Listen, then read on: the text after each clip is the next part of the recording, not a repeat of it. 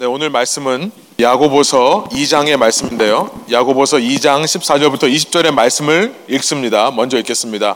우리 오늘 제목은 야고보서 베드로서인데요. 아마 야고보서 중심으로 말씀을 나눌 것 같습니다. 서로 사랑하는 행함의 믿음이라는 제목으로 말씀 나누기 원할 때 우리 야고보서 2장 14절부터 20절의 말씀을 저와 여러분이 한 절씩 번갈아 가면서 읽고 마지막 20절 함께 읽겠습니다. 제가 먼저 읽겠습니다.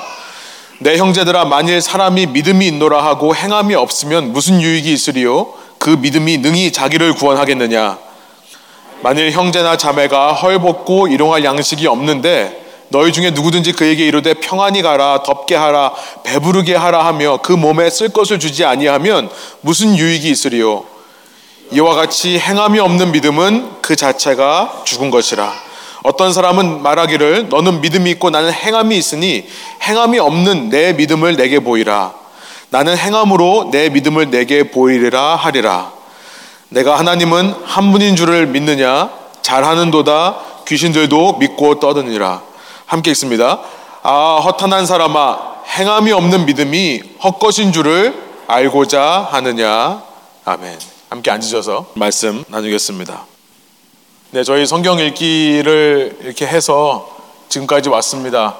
이제 이번 주부터 야고보서로 들어가서요. 야고보서와 베드로 전후서를 이번 주간 읽습니다. 야고보 한국말로는 야고보라고 하는데 영어로는 제임스라고 합니다. 왜 이렇게 좀 다른가 보면요. 이 야고보라는 말은 원래 히브리 말, 유대인들만의 야곱이라는 말을 번역한 겁니다. 그리스 말로 야고보라고 하고요. 그것을 라틴어로 번역하는 과정에서 제임스라는 이름이 되었습니다만 이 두 가지가 같은 이름입니다. 세 가지가 같은 이름이에요. 야곱, 야고보, 제임스가 같은 말인 겁니다. 야고보라는 이름은 당시에 굉장히 흔한 많은 이름이었습니다. 그 중에서 우리 성경에도 여러 야고보가 나오는데 이 책을 쓴 야고보라는 사람은 예수님의 동생 야고보입니다. 예수님의 동생 야고보예요.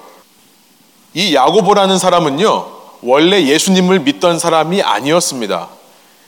예수님이 이 땅에서 사실 때 그 예수님을 가리켜서 저 정신 나간 내 형이다, 미친 사람이다 라고 얘기했던 것을 이 복음서에 기록이 있습니다.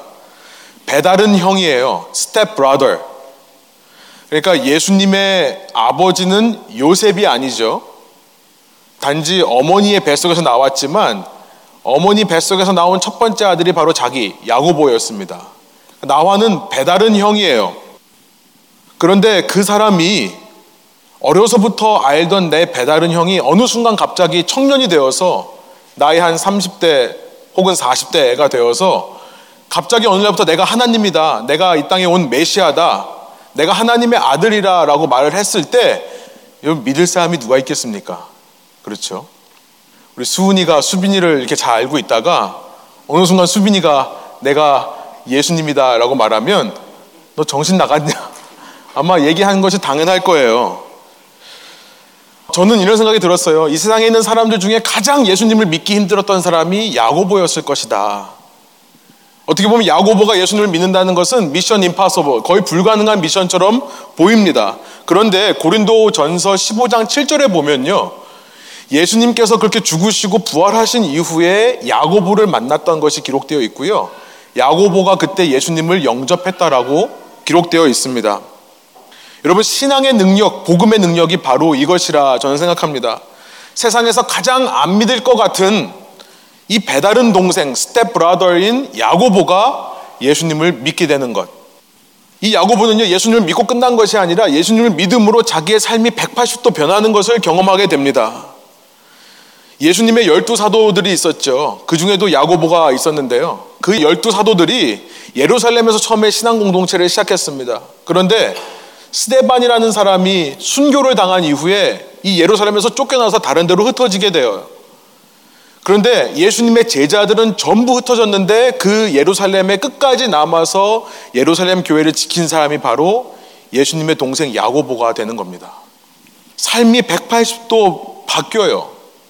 그래서 사람들이 이 야고보를 얼마나 좋아하고 존경했냐면요. 심지어 베드로보다 열두 사도 등의 최고라고 하는 베드로보다 더 권위를 부여했던 것 같습니다. 사도행전 15장에 보면 이 기독교에 대한 판결을 하는 예루살렘 공회, First Jerusalem Council이라는 것이 열리는데요. 거기서 이 모임의 맨 마지막 발언을 하는 사람이 야고보예요. 심지어 베드로가 얘기한 다음에 야고보가 최종 결론을 내는 걸로 봐서 아마도 야고보가 베드로보다 훨씬 더 우위에 있었다라고 사람들이 추측을 합니다. 예루살렘이라는 곳은요, 위험한 곳이에요. 초기 기독교인들의 최대 핍박자, 처음 예수님을 믿은 사람들을 가장 싫어하고 미워했던 사람들이 유대인이라고 말씀을 드렸죠. 그 유대인들이 모여 사는 곳이기 때문에 예루살렘은 위험한 곳입니다만 야고보는요, 그곳에 남아서 끝까지 목회하기로 결심합니다. 그 결과 기록에 의하면 예루살렘에서 유대인에 의해 돌 맞아 죽은 사람이 야고보가 돼요. Stone to death. 자기의 배다른 형, 그 예수. 예수님이 살아계실 때는 미친 사람이라고 했다가 그 예수님을 주님이라고 고백하며 순교를 한 사람이 이 야고보가 되는 겁니다. 그래서 이 야고보에게 특별한 이름을 붙이죠. 뒤에 the just, 공의로운 사람이라는 말을 붙여서 James the just 이라는 별명으로 불리게 됩니다. 얼마나 유명했는지 나중에 보면 유다라는 또한 동생이 있거든요. 이 야고보의 동생, 또 예수님의 형제 유다.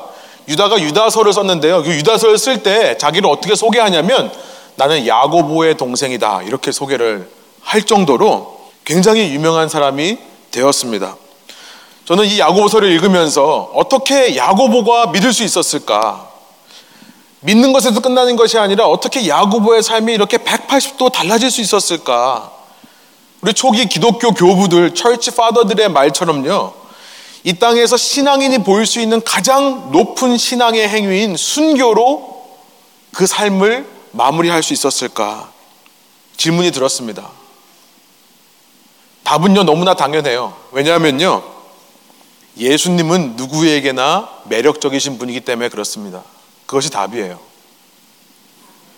아무리 친동생은 아니더라도, 아무리 배다른 동생이라 하더라도, 아무리 같은 집에서 자란 사람이라 하더라도, 예수님은 그 사람에게 하나님으로서의 매력이 충만하신 분이라는 사실입니다.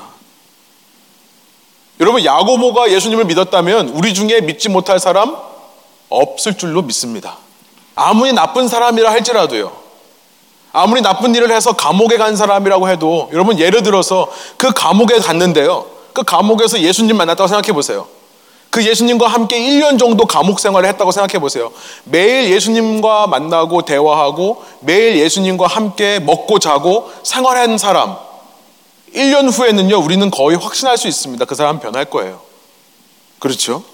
왜냐하면 예수님께서 그렇게 매력적이신 분이기 때문에 그래요. 저는 야고보서를 읽으면서 이런 생각이 들었어요. 아, 야고보가 변했는데 이 땅에 안 변할 사람이 누가 있겠는가? 문제는 무엇입니까? 예수님을 믿는다고 하는 기독교인들이 예수님처럼 매력적이지 않은 것이 문제일 뿐이에요. 예수님을 믿는다고 하는 교회가 예수님처럼 매력적이지 않은 것일 뿐입니다. 내가 이런 능력이 있는 이런 매력적인 예수님을 믿는다면 나를 통해 이런 예수님의 매력은 흘러갈 수밖에 없는 것이 당연합니다. 그 매력을 다른 말로 영향력이라고 할 수 있을 거예요. 나를 통해 그 예수님의 영향력이 흘러갈 수밖에 없는 겁니다. 그래서 야고보 같은 사람들, 누가 봐도 안 믿을 것 같고 예수님을 받아들이지 않을 것 같은 사람이라 할지라도 변화시키는 능력이 나타날 수 있어야 되는 것입니다. 모든 믿는 사람에게요. 저는요, 이 말씀을 전하면서 그런 능력이 저와 여러분에게 가득 충만해지기를 소원합니다. 여러분의 삶을 통해 그런 영향력이 나타나기를 소원합니다. 야고보는요, 자기 스스로 이렇게 불가능 중에 불가능을 체험했던 거예요. 정말 미션 임파서블이 파서블, 가능해지더라는 것을 체험한 그 이후에 야고보는요, 자신의 체험을 자기가 목회하는 그 예루살렘 교회를 향해 외치기 위해, 선포하기 위해 이 편지를 쓴 것입니다. 믿음은 단지 지적인 동의가 아니라 믿음이라는 것은 단지 내가 뭔가를 깨닫는 것이 아니라 삶의 변화로 나타난다. 단지 intellectual consent, 지적으로 동의하는 게 아니라 transformation of life, 삶의 변화로 나타난다는 것을 이 편지를 통해 이야기를 하고 싶은 것입니다. 믿음이 있다면 믿음에 합당한 행실이 반드시 나타날 것이고 그를 통해 우리는 믿음이 있다는 것을 증명하게 되며 그를 통해 우리는 구원에 이르게 된다. 이것이 야고보서의 핵심입니다. 그래서 우리가 읽은 14절이 그 핵심에 대해서 이렇게 말씀합니다. 우리 14절 다시 한번 한 목소리로 한번 읽어볼까요? 내 형제들아, 만일 사람이 믿음이 있노라 하고 행함이 없으면 무슨 유익이 있으리요? 그 믿음이 능히 자기를 구원하겠느냐. 이것이 이 편지의 주제이자 이 편지를 쓴 목적이 되는 것입니다. 여러분 그런데 이 재밌는 사실은 뭐냐면 이 야고보서가요. 신약 성경에 있는 27권의 책들 중에 어떻게 보면 가장 신앙인으로부터 외면받았던 책이라 생각할 수 있습니다. 실제로 그랬던 것이요. 종교 개혁가들, 우리 신앙의 선배들이 이 야고보서에 대해서 별로 좋은 평을 많이 안 했습니다. 마틴 루터 같은 경우에 야고보서를 이렇게 표현을 합니다. 야고보서는 복음의 알갱이, 그 복음의 곡식이 빠져버린 지푸라기와 같다. 그러면서 이렇게 얘기해요. 아마 바울이 살아있다면 바울도 나처럼 생각할 거다. 이렇게 얘기를 한 적이 있었습니다. 왜냐면요, 얼핏 보기에 야고보서에는 예수님의 십자가와 부활이라고 하는 복음의 핵심이 담겨 있지 않은 것처럼 보이기 때문에 그래요. 단지 행위로 구원받을 수 있다라고 말하는 것처럼 느껴지기 때문에 그렇습니다. 행위 구원. 여러분 세상에 있는 모든 종교, 사람들이 만든 어떤 종교라는 것은 행위가 있어야 구원을 받죠. 합당한 행위가 있어야 그 사람을 인정해 주고요. 그래야 그 사람을 구원할 수 있는 겁니다. 그런데 기독교는 그렇지 않죠. 행위가 되어서가 아니라 무조건적인 은혜로만 구원을 받는 것이 기독교의 핵심이에요. 근데 야고보서를 읽어보면 마치 행위로 구원받을 수 있을 거라고 말하는 것처럼 느껴지는 겁니다. 그래서 루터를 비롯한 많은 종교 개혁가들이 외면했던 책이에요. 그러다가 20세기에 들어서부터 연구가 활발하게 시작됩니다. 특별히 그 모던 시대, modernity, 이 모던 시대를 지나서 포스트 모던 시대로 넘어가면서요. 사람들이 더 이상 지식을 중요하지 않게 돼요. 사람들이 더 이상 이론의 원리에 신경을 쓰지 않게 돼요. 그것보다는 현실적인 거, 실존적인 거, 내 피부에 와닿고 내 삶에 와닿을 수 있는 것을 중시하게 되면서부터 이 야고보서에 대한 관심이 쏠리기 시작했습니다. 야고보서의 말씀이 이렇게 이어지죠. 15절 16절이에요. 어떤 형제나 자매가 헐벗고 그날 먹을 것조차 없는데 여러분 가운데서 누가 그들에게 말하기를 제가 세 번역을 읽습니다. 여러분 주부에 있어요. 여러분 가운데서 누가 그들에게 말하기를 평안히 가서 몸을 따뜻하게 하고 배부르게 먹으십시오 하면서 말만 하고 몸에 필요한 것들을 주지 않는다고 하면 무슨 소용이 있겠습니까? 그러면 이전 중세 시대부터 모던 시대까지는요. 구원에 있어서 어떤 이해, 구원의 원리, 은혜의 원리를 중요시 했었습니다.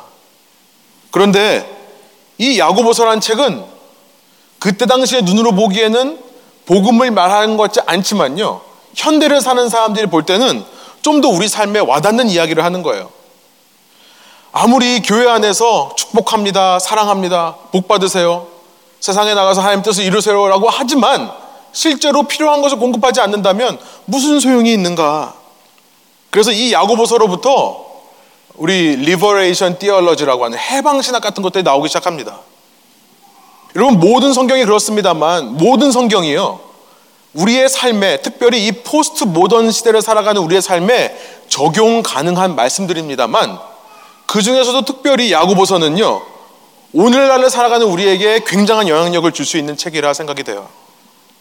놀라운 것은요. 이 야고보서가 20세기에 쓰여진 책이 아니라 2000년 전에 주후 1세기에 쓰였던 책이라는 것이 놀랍죠. 이미 하나님께서는 신앙인으로서 필요한 복음에 대한 자세, 복음에 대한 이해를 이미 2000년 전에 말씀하셨던 겁니다. 머리로만 이해하는 것이 아니라 삶으로 영향을 줄 수 있는 것이 참된 믿음이라고 하는 것을 야고보서를 통해 말씀했던 겁니다. 여러분 야고보가 목회했던 이 예루살렘이라는 곳에 대해서 잠깐 말씀을 드리겠습니다. 어, 예루살렘이라고 하는 곳은 아십니다만 유대인들의 신앙의 중심지예요. 그 예루살렘에 예루살렘 성전이 세워졌죠. 그 성전을 통해 매일같이 제사가 드려집니다. 당시 구약 시대에는 인간의 죄를 사하기 위해서 동물을 죽여야만 했습니다. 그 피를 뿌리는 거예요.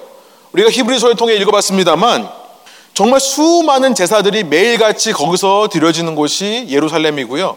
그래서 유대인에게 있어서는 없어서는 안 되는 구원받기 위해 내 죄가 사해지기 위해 하나님과의 관계가 회복되기 위해 없어서는 안 되는 곳이 예루살렘이었던 겁니다. 그런데 히브리서의 말씀처럼요. 그 예루살렘에서 예수님께서 죽으세요. 십자가 위에서 자기 자신이 제물이 되어서 인간이 드리는 모든 희생 제사를 한 번에 이루십니다. Once and for all. 한 번에 수많은 제사들을 다 폐하시는 거예요. 그의 한 번의 죽으심으로 인류의 모든 죄값이 다 치루어지는 겁니다. 그렇기 때문에 예루살렘은 그다음부터는 기독교의 중심지가 됩니다. 한 장소가 유대인의 중심지기도 하고 기독교인들의 중심지기도 할 때 어떤 일이 벌어지겠어요? 서로 부딪히겠죠. 그래서 예루살렘에는요, 우리가 흔히 생각하기에는 예루살렘은 신앙의 중심지고 정말 신앙생활하기 안정적인 곳이라고 생각할 수 있지만 사실은 굉장히 어려운 곳입니다. 인간적으로 볼 때는 어쩌면 가장 신앙생활하기 힘든 곳이 예루살렘이었을 거예요. 그 유대인과 함께 부딪히면서 그 유대인의 핍박 속에서 신앙생활을 해야 됐던 곳이 예루살렘입니다. 예루살렘에는 크게 두 가지의 문제가 있다라고 제가 정리를 하고 싶은데요. 정말 고난과 여러 가지 힘든 유혹이 있었고 시련이 있었고 시험이 있던 곳이었습니다. 근데 그 두 가지를 다 난으로 끝나요. 그래서 뭐 쌍난이라고 하면 좀 이상하니까 양난의 문제가 있었던 곳이다라고 정리를 한번 해보고 넘어가고 싶어요. 첫 번째 난은 뭐냐면 고난의 문제입니다. 슬라이드를 보여주시면 예루살렘 교회의 두 문제 중에 첫 번째 문제는 뭐냐면 고난이 있었어요. 말씀드린 대로 유대인들의 핍박으로 인한 고난이 있었던 것입니다. 그래서 야고보서는요, 그 편지의 시작부터 그 고난에 대해서 얘기를 합니다. 야고보가 편지를 시작하면서 1절에 인사말을 한 이후에 바로 2절에 어떤 얘기가 있는지 보세요. 내 형제들아, 너희가 여러 가지 시험을 당하거든 온전히 기쁘게 여기라. 시험의 문제를 바로 다루고 있습니다. 이는 너희의 믿음의 시련이 인내를 만들어내는 줄 너희가 알미라. 인내를 온전히 이루라. 이는 너희로 온전하고 구비하여 조금도 부족함이 없게 하려 함이라. 1장 12절에 가면 이런 말씀이 있습니다. 우리 한 목소리 한번 읽어보겠습니다. 시험을 참는 자는 복이 있나니 이는 시련을 견뎌낸 자가 주께서 자기를 사랑하는 자들에게 약속하신 생명의 면류관을 얻을 것이기 때문이라. 시험의 문제에 대해서 얘기를 해요. 그 시험 중에 첫 번째 시험은 뭐냐면 고난입니다. 어, 이어서 이 1장 12절 이후에 시험을 참는 자가 복이 있다. 시험을 끝까지 견디어낸 자는 약속된 생명의 면류관을 얻을 거다라고 말한 이후에요. 그 시험들은 하나님께서 악한 의도로 주시는 게 아니라는 것을 설명을 합니다. 하나님이 일부러 우리를 고생시키려고 악한 의도로 주시는 것이 시험이 아니다. 다만 그 시험을 받으면서 걸려 넘어지는 사람들이 있는데 그 사람들은 자기의 욕심에 유혹되어서 미혹되어서 이끌려서 넘어지는 것일 뿐 하나님은 시험을 통해 우리의 믿음을 연단시키신다. 그 연단을 통해 우리를 하여금 인내를 배우게 해서 소망에 이르게 한다라는 것을 이야기를 합니다. 여러분 마치 세상의 시험들이 그렇죠. 우리 청년들 시험 끝났는데요. 시험을 왜 봅니까? 제가 한번 말씀드린 적이 있습니다만 시험은 우리의 오해와는 달리 떨어뜨리기 위해 보는 것이 아닙니다. 시험은 통과하기 위해 보는 거죠. 패스하게 하기 위해서 시험 문제를 받으면서 여러분 시험 받으시면 안 돼요. 날 떨어뜨리려고 하는 게 아닙니다. 내가 지금까지 공부한 것을 증명해 보일 수 있는 기회로 주는 거예요. 그래서 여러분 믿는 사람들이 하지 말아야 될 말 중에 뭐가 있냐면 시험 들었다는 말을 하면 안 됩니다. 시험 받았다는 말도 하면 안 되는 겁니다. 왜냐하면 오늘 본문 야고보서 1장 13절에도 그 말 하지 말라고 나와 있지만요. 하나님께서 시험을 주시는 이유는 떨어지라고 주시는 것이 아니기 때문에 그래요. 어떻게 말을 바꿔야 될까요? 여러분, 아우, 시험 들었어. 라는 말을 하지 마시고요. 이렇게 말하세요. 이번에 잘 패스했다. 이번에 잘 패스했다. 왜냐하면요. 이 야고보서에서 말씀하시는 건 뭐냐면 만일 그 시험을 통과하지 못하는 사람이 있다면 자기 욕심에 이끌려서 미혹되는 거다. 내 속의 문제이기 때문에 그렇습니다. 여러분 남에게 시험 받는 거 아닙니다. 그 시험 속에서 내가 시험 받는 이유는 내 속의 문제예요. 다른 사람의 문제가 아닌 것입니다. 이와 관련해서 나눌 것이 많지만요. 가야 할 길이 멀기 때문에 이번에는 그냥 잘 패스하겠습니다. 넘어가겠습니다. 이런 고난의 문제가 있었고요. 또 이 고난의 문제와 함께 또 하나의 난의 문제가 있는데 그것은 뭐냐면 가난의 문제예요. 오늘은 좀 이야기를 하려고 그래요. 그리고 사실 이것이 야고보서의 중심 목적입니다. 가난의 문제. 성경에 보면요. 예루살렘이라고 하는 곳은 가난한 교회로 알려져 있습니다. 이 갈라디아서 2장 10절에 보면 가난한 자라는 표현이 있는데 이게 예루살렘 교회를 가리키는 말이에요. 당시 가난한 자라는 말을 하면 제일 먼저 기독교인들이 떠올리는 곳은 예루살렘 교회입니다. 그왜 가난한가? 한 네 가지 이유를 잠깐 설명을 드리면 첫 번째는요. 우리 사도행전을 보면 예루살렘이라는 곳에 유대인들이 절기에 제사를 드리러 올라오다가 베드로를 비롯한 사도들의 설교를 듣고 회심을 합니다. 마음을 바꿔요. 예수님을 믿기로 했었을 때 그들이 돌아가지를 않고 남아 있습니다. 남아서 더 그 예수님에 대한 진리를 배우기를 원해요. 여러분 당시 교회는 특별히 예루살렘 교회는 핍박 때문에요. 이런 모임 장소가 없었습니다. 예루살렘 교회는 가정 교회예요. 우리 학자들이 밝혀낸 것에 의하면 기껏해야 많아야 50명에서 60명 되는 한 집에 들어갈 수 있는 그것이 예루살렘 교회였다. 그것이 각지에 흩어져서 사람들에게 들키지 않게 예배를 드렸던 것이라 그렇게 이해를 합니다. 생각해 보세요. 나그네들이 왔다가 순례자들이 왔다가 마음이 변해서 예수님을 믿기로 해서 남아있기로 했습니다. 어디 남아있는 겁니까? 그 가정에 남아있는 거예요. 당신은 손님 접대의 문화가 있죠. hospitality. 그러니까 손님들이 우리 집에 와서 머물러 있기 원하면 거절할 수 없습니다. 그 손님들이 와 있을 때 내 먹고 마실 것을 함께 공급해 줘야 되는 겁니다. 그러니까 첫 번째 이유, 예루살렘 교회가 가난할 수밖에 없었던 이유는 그 많은 숫자의 증가가 있었는데 그 숫자의 증가를 어코모데이트 할 받아들일 수 있는 여력이 부족했기 때문에 가난하게 되는 거예요. 두 번째 이유는 뭐냐면 여러분 당시 기독교는 사회에서 지위가 낮은 사람들에게 더 매력적이었습니다. 예수님께서 이 땅에 계실 때요. 예수님 주위에 있던 사람들은 창녀들이었어요. 죄인들이었습니다. 세리들이었어요. 조금 부하고 돈이 있고 권력이 있는 사람들은 예수님 곁에 왔을까요? 안 왔을까요? 아마 우리는 안 왔을 거라 생각이 듭니다. 물론 그 중에 세리들이 돈이 좀 있었습니다만 예수님을 만날 때 어떤 일들이 벌어지죠? 세리들이요, 자기의 재산을 갖다 팔아요. 스스로 가난하게 됩니다. 이 바리새인과 사두개인들 같은 당시 유대인 중에서도 돈이 있고 권력이 있는 사람들은요, 죄인의 무리와 함께 하기 싫었을 거예요. 그 창녀들의 무리가 있는 곳에 가기 싫었을 것입니다. 사회에서 지위가 낮은 사람들에 의해서 시작된 교회이기 때문에요. 가난할 수밖에 없는 것입니다. 세 번째는요. 예루살렘에 모여드는 사람들이 대부분이 나이 든 사람들이었다는 것을 우리는 알게 됩니다. 왜냐하면 유대인들은요. 나이가 들수록 죽을 때가 가까울수록 예루살렘에 살기를 원했어요. 우리가 죽으면 고향에 묻히고 싶은 마음처럼요. 그렇죠. 고향에 가고 싶죠. 그 마음처럼 이 유대인들은 하나님의 성전이 있는 곳에 묻히기를 원했었습니다. 많은 사람들이 노약자였다는 사실을 생각하면 왜 가난한지를 알 수 있을 겁니다. 그리고 무엇보다 네 번째 이유는 뭐냐면 기독교인들에 대한 박해가 있었어요. 예루살렘 안에 살면서 장사를 해도요, 기독교인이라고 하면 유대인들이 끼워주지를 않습니다. 같은 유대인인데도요. 일할 기회가 많지 않죠. 승진할 기회도 없습니다. 사회에서 배척되는 사람들이 기독교인들이었어요. 그렇기 때문에 예루살렘 교회가 가난할 수밖에 없는 거죠. 그래서 야고보서에서 그 가난의 문제를 다룹니다. 여러분 읽어보시면 알겠습니다만 이 가난한 사람들의 문제가 사실 심각했던 것으로 알 수 있습니다. 2장 5절의 말씀이에요. 우리 한번 한 목소리로 한번 읽어보겠습니다. 내 사랑하는 형제들아 들을지어다 하나님이 세상에서 가난한 자를 택하사 믿음에 부요하게 하시고 또 자기를 사랑하는 자들에게 약속하신 나라를 상속으로 받게 하지 아니하셨느냐 이 사도 야고보는요, 자신의 교회에 있는 사람들을 향해 당신들은 하나님께서 세상에서 택한 자들인데 가난한 사람들이었다는 것을 다시 한번 확인하고 있죠. 야고보서에서 말씀하신 놀라운 것은 뭐냐면 하나님의 백성은요, 가난한 사람들이었다는 것을 알게 됩니다. 예루살렘 안에 있는 사람들 중에 가난한 사람들. 그러면서 야고보서에는요, 다음 슬라이드 보여주시면 부자에 대한 경고들이 들어 있습니다. 가지고 있는 사람들의 문제점, 그들이 나누지 않는 문제를 지적을 합니다.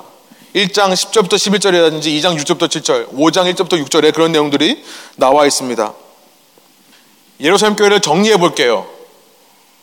외부로부터는 고난이라고 하는 시험이 찾아옵니다. 유대인들이 핍박을 해요.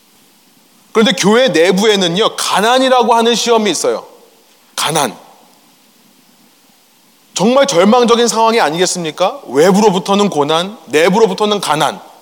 근데 이런 절망적인 상황 속에서 아마 야고보가 목회하는 심정으로 기도했을 거예요. 하나님, 이 상황을 이겨낼 수 있는 방법이 무엇입니까? 그런데 그 하나님께서 야고보에게 이 상황을 벗어날 수 있는 해결 방법이 바른 믿음이라고 알려주셨는 모양입니다. 야고보서에서요, 이런 상황을 이겨낼 수 있는 것은 우리가 바른 믿음을 통해서 가능하다는 것을 말해요. 첫 번째, 그 바른 믿음 첫 번째는 뭐냐면, 고난을 통해 우리는요, 하나님을 향한 전적 신뢰를 배우게 된다라는 것을 이야기를 합니다. 그러니까 이 고난이라고 하는 외부로부터 주어지는 이 시험은 우리를 넘어뜨리려고 있는 것이 아니라 오히려 우리로 하여금 바른 믿음을 갖게 하는데 도움이 되는 그런 시험이었던 거예요. 이 고난을 통해 예루살렘에 있는 사람들은 또 이 시대의 우리 신앙인들은 하나님을 전적으로 신뢰하는 법을 배우는 겁니다. 결국 하나님께서 이 고난이라는 시험을 주신 이유는 바로 이 전적 신뢰를 회복하는 패스, 통과를 위해 주셨다는 것을 우리는 알게 돼요. 이것이 고난을 받을 때 그것을 참아내면 인내를 통해 얻는 유익이라고 말씀을 하는 것입니다. 야고보서 1장 6절이에요. 오직 믿음으로 구하고 조금도 의심하지 말라. 이렇게 바퀴가 주어진 상황 가운데서 의심하지 말라. 뭘 의심하지 말라는 거겠습니까? 당신들의 삶은 하나님께서 지켜주신다는 거예요. 하나님이 손이 없어서 손이 짧아서 구원하지 못하느냐? 당신들의 삶을 하나님께서 붙잡고 있다. 의심하는 자는 마치 바람에 밀려 요동하는 바다 물결 같다라는 것을 얘기하는 겁니다. 그 하나님이 얼마나 동일하시고 신실하신지, 얼마나 변치 않으신지 이렇게 얘기를 합니다. 1장 17절이에요. 온갖 좋은 은사와 온갖 온전한 선물이 다 위로부터 빛들의 아버지께로부터 내려오나니 그는 변함도 없으시고 회전하는 그림자도 없으시니라. 하나님께서 얼마나 동일하신 분인지요. 그의 그림자조차 변하지를 않는다는 거예요. 우리는 가만히 서 있어도 해가 지나가면 우리 그림자가 이렇게 돌아다니죠. 저만 그러나요? 예, 그러죠. 예. 근데 하나님께서는요, 그만큼 변치 않으신다는 것을 이야기하고 있습니다. 여러분 17절을 보면요. 바울 신학이에요. 바울과 다르지 않습니다. 에베소서 2장 8절부터 9절. 우리가 받은 은혜는 선물이다라고 말하는 것. 우리의 믿음은 선물이고 하나님의 은혜로 주어진 사실이라는 것. 그래서 우리는 아무도 이 믿음에 대해 자랑할 수 없다는 것을 말하는 것과 뭐가 다릅니까? 온갖 좋은 은사와 온전한 선물이 하나님으로부터 위로부터 우리에게 주어진다. 하나님의 전적인 은혜에 대해 선물인 믿음에 대해 야고보가 이야기하고 있습니다. 그런데 어려운 상황 가운데서 사람들은요, 그 하나님을 신뢰하는 법을 훈련하기보다 자기 육체의 욕심에 이끌려서 어떤 선택을 하게 되냐면 두 마음을 품게 된다는 겁니다. 1장 8절, 4장 8절에 그 말씀을 해요. 우리 야구보서 4장으로 가서요. 7절부터 제가 한번 읽어보겠습니다. 너무나 유명한 말이죠. 마귀를 대적하라 그럼 너희를 피하리라. 그럼 우리는 이것을 다른 컨텍스트에서 자꾸 사용하는데요. 어떤 흐름 속에서 이 말씀을 사용했는지 한번 보세요. 그런즉 너희는 하나님께 복종할지어다 마귀를 대적하라 그리하면 너희를 피하리라 한 다음에요. 8절 이렇게 말씀합니다. 하나님을 가까이 하라 그리하면 너희를 가까이 하시리라. 죄인들아 손을 깨끗이 하라 두 마음을 품은 자들아 마음을 성결하게 하라. 이 마귀라는 것이 뭡니까? 우리가 대적하면 도망가는 마귀라는 것은 두 마음을 품게 하는 거예요. 그 4장 앞부분을 읽어보면요. 그게 뭐냐면 세상의 정욕입니다. 세상의 정욕. 이 어려운 고난 속에서 하나님을 붙들기보다 세상의 방법을 택하려고 하는 나의 나뉘어진 마음을 얘기를 하는 거예요. 9절 슬퍼하며 애통하며 울지어다 너희 웃음을 애통으로 너희 즐거움을 근심으로 바꿀지어다 한 다음에 10절에 이렇게 말씀합니다. 주 앞에서 낮추라. 그리하면 주께서 너희를 높이시리라. 무슨 말입니까? 주 앞에서 나 할 수 없다라고 말하라는 겁니다. 나는 할 수 없다. 여러분, 내가 할 수 있다라고 얘기하는 사람들이 하나님을 신뢰하지 못하고요. 다른 방법을 찾는 거예요. 다른 방법을 찾다 보니까 마음이 나뉘어지죠. 세상의 방법으로 이 문제를 해결하려고 하니까요. 그런데 이 외부로부터 주어지는 고난이라는 시험 앞에서 하나님을 절대 신뢰함으로, 전적으로 신뢰함으로 고백하라는 겁니다. 나는 할 수 없다고 주님께서 역사하셔야 된다고. 이것이 야고보가 예루살렘 교회 교인들에게 회복하기를 원했던 참된 바른 믿음의 모습이라는 것을 알게 돼요. 4장 4절에 보면요. 어절털이 간음에 대해서 얘기를 합니다. 두 마음을 품는 것은 간음이다. 한 여자와의 관계가 아니라 다른 여자와의 관계를 상상하는 것과 똑같다. 결국 이런 모든 고난 앞에서 무너지는 사람들은 높아진 마음 때문에 그런 것이다. 4장 10절에 그 말씀을 하죠. 교만 때문에 그렇다. 그 교만 때문에 4장 3절에 가보면요. 너희가 아무리 구해도 얻지 못하는 이유는 이 문제 해결을 위해 이걸 주십시오, 이걸 주십시오 해도 얻지 못하는 이유는 너희가 정욕대로 구하기 때문이다라는 것을 말씀하죠. 너의 교만으로 하나님을 신뢰하지 못하는 마음으로 구하기 때문에 하나님께서 안 주시는 거다. 그 말씀을 하는 겁니다. 여러분, 우리의 삶에 한번 적용해 볼까요? 세상은 변하고요. 늘 상황은 달라집니다. 사람들은 늘 흔들려요. 그러니까 우리는 세상이 그럴수록 상황이 그럴수록 사람들이 그럴수록 더 세상의 것을 의지하려고 할, 하는 마음이 있습니다. 그런 유혹을 받아요. 그러나 그때 우리는요, 모든 것이 다 흔들리고 변해도 결코 변하지 않는 그분, 심지어 그분의 그림자조차 변하지 않는 그 하나님을 신뢰해야 하겠습니다.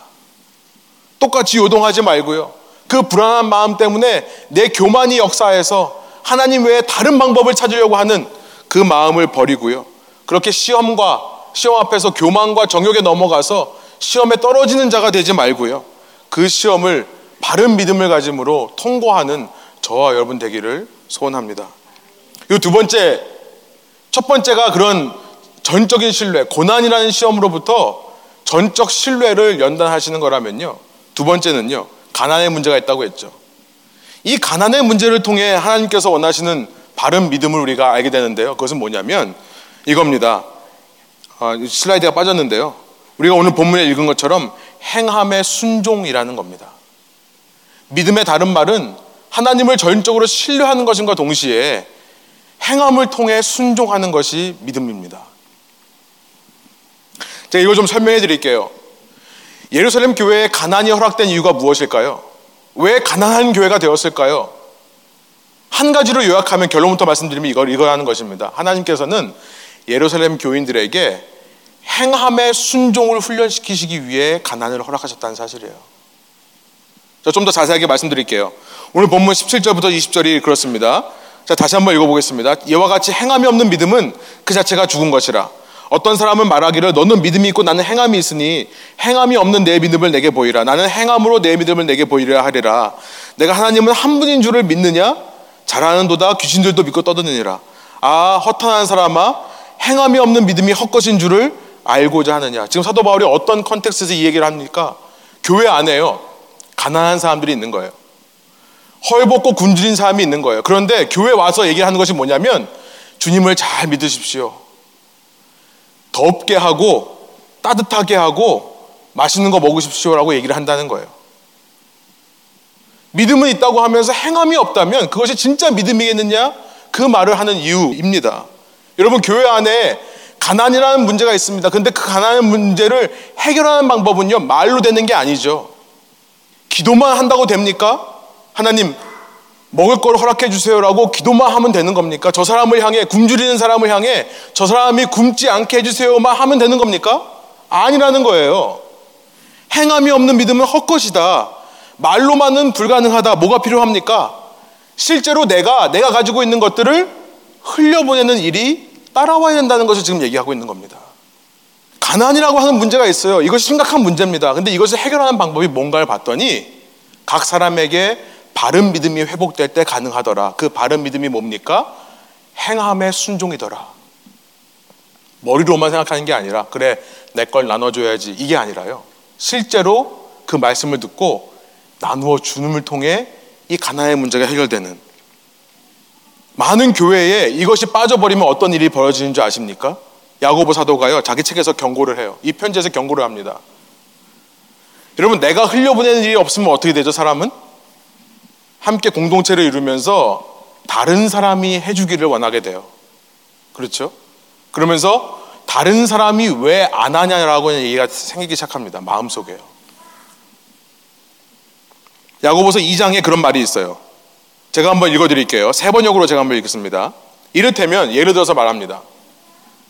여러분의 회당에 화려한 옷을 입은 사람이 금반지를 끼고 들어오고 또 남루한 옷을 입은 가난한 사람도 들어온다고 합시다. 3절 여러분이 화려한 옷차림을 한 사람에게는 특별한 호의를 보이면서 여기 좋은 자리에 앉으십시오 하고 가난한 사람에게는 당신은 거기 서 있든지 내 발치에 앉든지 자기 마음대로 하십시오. 이건 제가 집어넣은 겁니다. 앉든지 하오라고 말하면 어떻게 되는 거죠? 이게 무슨 말이에요? 무슨 말입니까? 교회 안에 그런 가난한 교회 안에 어느 날 돈 있는 사람이 들어오는 거예요. 어떻게 한다는 거예요? 교인들이 가서 좋은 자리에 앉으십시오. 왜 그러죠?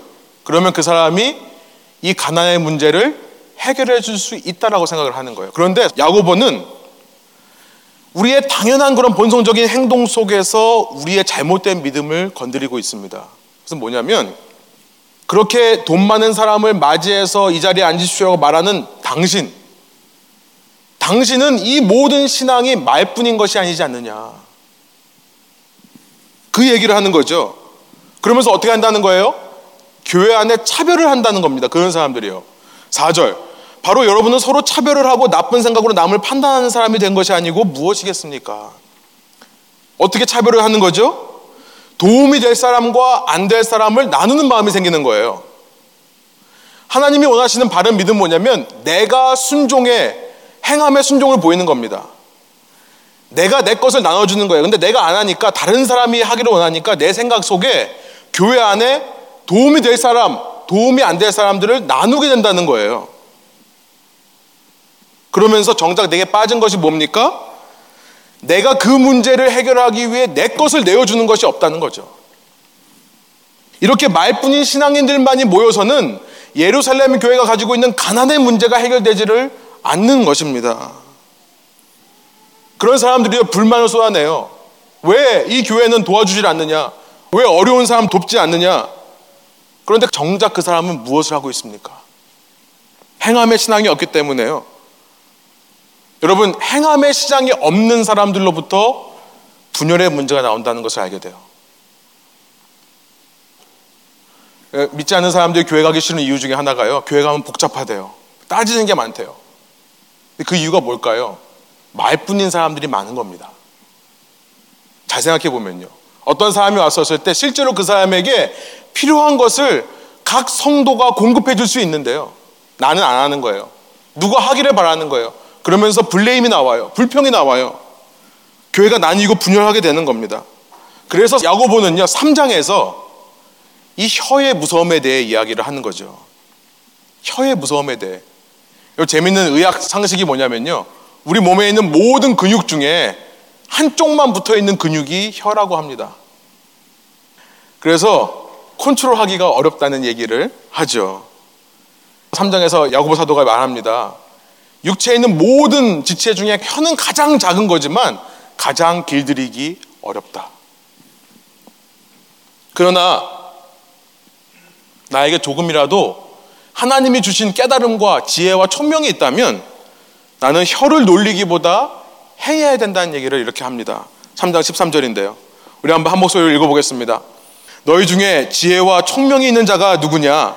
그는 선행으로 말미암아 지혜의 온유함으로 그 행함을 보일지라. 너희 중에 누군가가 이것이 중요하다, 이것을 해야 된다라고 말하는 사람이 있다면 말로만 하지 말고 혀로만 하지 말고 선행으로 해라.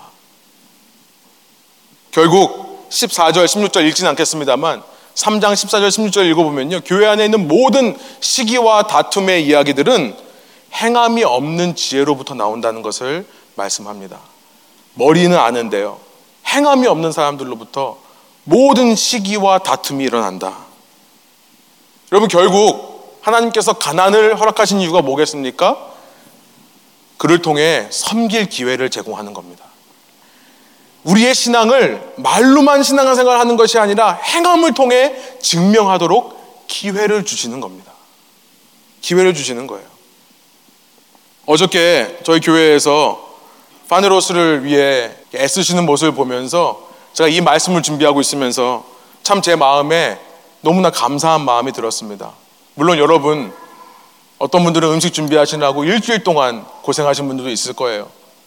또 당일날 오셔서 섬기시면서 지치고 힘드신 분들도 분명히 있을 겁니다. 그런데요, 전 너무 감사했어요. 이런 기회야말로 우리의 신앙이 말뿐인 신앙이 아니라 정말 행함의 신앙을 통해 믿음이 있다는 것이 증명되는 순간이기 때문에 그렇습니다. 어떤 분이요 그런 얘기를 하더라고요. 아니 레분교회 같은 조그만 교회가 조그만이란 말에 좀 상처를 받았는데 조그만 교회가 그 다음 말에 참 너무 감사해요. 그 말 들으면서 하나도 서운한 마음이 없었습니다. 이렇게 조그만 교회가 어떻게 이런 일을 할 수 있냐고 저한테 물어보시더라고요. 전 너무 감사했고요. 여러분께 수고했다는 말씀, 정말 너무나 감사하다는 말씀 드리고 싶은데요. 여러분, 이런 행함의 기회들이 우리의 믿음을 증명하는 것이다. 라는 것을 저와 여러분이 함께 믿고요. 우리 이따가 교인총회를 하겠는데요. 정말 예산을 세우는 것이 아니라 주님 앞에 우리 한 교회가 그런 신앙의 고백으로 주님 1년 동안 우리가 행함을 통해 우리의 물질을 나누어 주고 섬김을 통해 우리의 믿음을 보일 수 있는 기회를 주십시오라는 마음으로 함께 그렇게 모일 수 있었으면 좋겠다는 생각이 듭니다. 말씀을 정리해 볼게요. 야고보 사도가 목회했던 예루살렘이라는 곳은요. 우리가 생각하듯이 그 좋은 곳만은 아니었습니다. 외부로부터는 고난이 있었고 내부로부터는 가난의 문제가 있었어요. 그런데 그런 상황 속에서 예수님을 만나 180도 삶이 달라지는 것을 체험한 야고보는요, 우리에게 참된 믿음을 주문합니다. 고난이라는 문제를 통해 오히려 하나님을 전적으로 신뢰하는 법을 배우라 말하고요. 가난이라는 문제를 통해 우리의 신앙을 말로만이 아닌 지식만이 아닌 행함으로 증명해 보이라는 말씀을 합니다. 저와 여러분이 그 말씀에 순종하기를 원합니다. 여러분 우리가 그 순종할 때요. 야고보와 같은 정말 주님이 아무리 만나 주셔도 변하지 않을 것 같은 사람들이 우리를 통해 예수님의 모습을 발견하고 선한 영향력을 받게 될 줄로 믿습니다. 우리만을 위해서가 아니라 우리 주위 사람들을 살리고 이 땅에 주님의 선한 영향력을 흘려보내기 위해 이 도시 가운데 하나님의 왕국을 확장시키기 위해 노력하는 저와 여러분 되기를 원합니다. 함께 기도하시겠습니다.